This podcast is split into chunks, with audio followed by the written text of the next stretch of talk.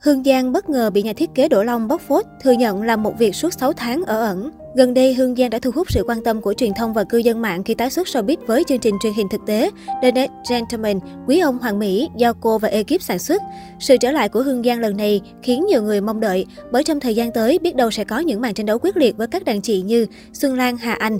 Được biết, đây là lần trở lại đầu tiên của Hoa hậu chuyển giới quốc tế 2018 từ sau thời gian ở ẩn. Chưa dừng lại ở đó, mới đây trên kênh YouTube của nhà thiết kế Đỗ Long bất ngờ đăng tải một đoạn clip ngắn với tiêu đề hú hồn, bóc phốt Hương Giang.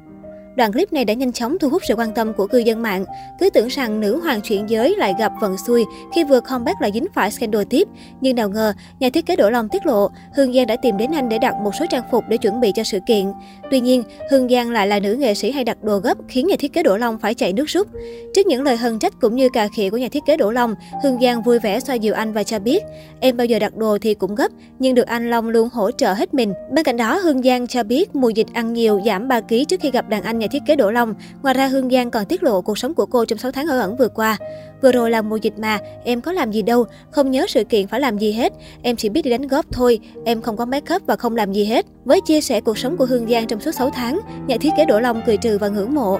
U là trời, dân tình gọi Hương Giang là nữ hoàng sân góp, quả không sai mà. Suốt nửa đầu năm 2021, Hương Giang khiến dân tình không khỏi hoang mang khi bốc hơi trên tất cả các nền tảng mạng xã hội và sóng truyền hình. Thời điểm đó, không ít người cho rằng cô nàng đã chọn cách lặn sâu để tránh sóng gió sau loạt scandal.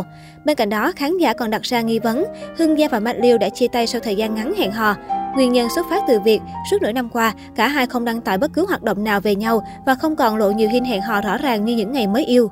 Trước những đồn đoán trên, phía Hương Giang vẫn không có bất cứ động thái phản hồi nào và một mực giữ im lặng mặc cho dư luận bàn tán suốt nhiều tháng qua. Cho đến đầu tháng 11 năm 2021, Hoa hậu chuyển giới gây sốt khi bất ngờ comeback với diện mạo rạng rỡ và tràn đầy năng lượng. Tuy nhiên, cô nàng chỉ chia sẻ về những khoảnh khắc cuộc sống thường ngày và không có bất cứ hoạt động nào liên quan đến bạn trai.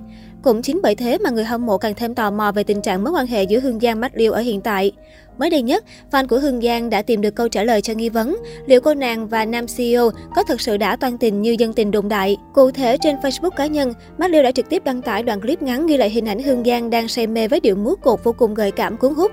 Không chỉ thế, nam CEO còn bày tỏ sự hào hứng thích thú khi đính kèm dòng chú thích ngắn "Favorites tạm dịch yêu thích và thả tim đầy tình tứ dành cho màn trình diễn bốc lửa của Hương Giang. Động thái trên của Matt Liêu nhanh chóng dập tắt tin đồn, chia tay với nàng hậu và làm minh chứng cho thấy mối quan hệ của cả hai vẫn mặn nồng ngọt ngào như những ngày mới yêu.